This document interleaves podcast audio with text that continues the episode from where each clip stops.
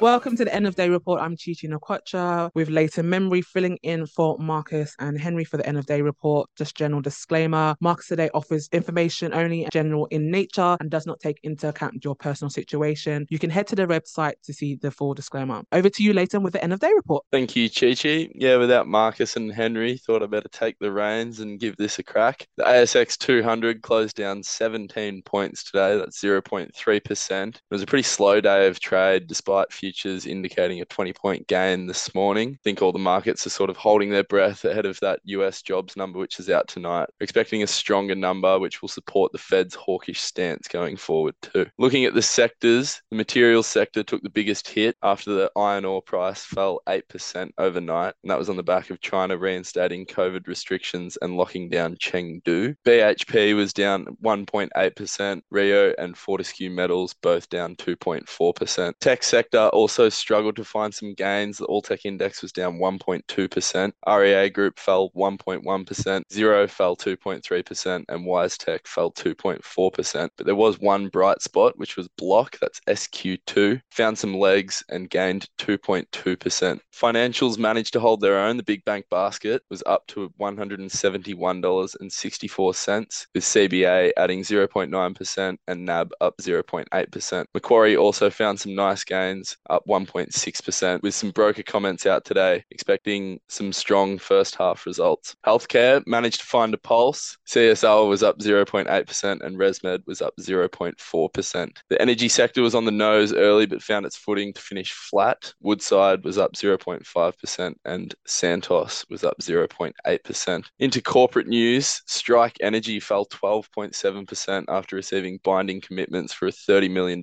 placement. It was at $23.05 five cents a share. Origin fell one and a half percent as it considers a bid for Vocus Group's retail telecom business. Mineral Resources and Ampol both fell hard dividend today. Mineral Resources was down six and a half percent and Ampol was down five percent. And looking at the Dow futures, when I wrote them up this afternoon, they were down 72 points ahead of that jobs number tonight. Just looking forward at the diary, touched on this earlier today, but we've got some AGMs starting up next week. The RBA interest rate decision is out on Tuesday. There's a couple of RBA speeches, one from Philip Lowe next week as well, and there's some GDP numbers coming out. It's nothing too big in the US. There's a holiday on Monday and the usual jobs numbers Thursday, and just some of the bigger ex dividends that we've got next week. We've got Fortescue Metals, Ramsay Healthcare, and Yancoal on Monday. Then we've got CSL, Sonic Healthcare, Woodside, ASX, and Nine Entertainment later on in the week. And other than that, I think that just about wraps us up, Chi Chi. Thank you very much for that,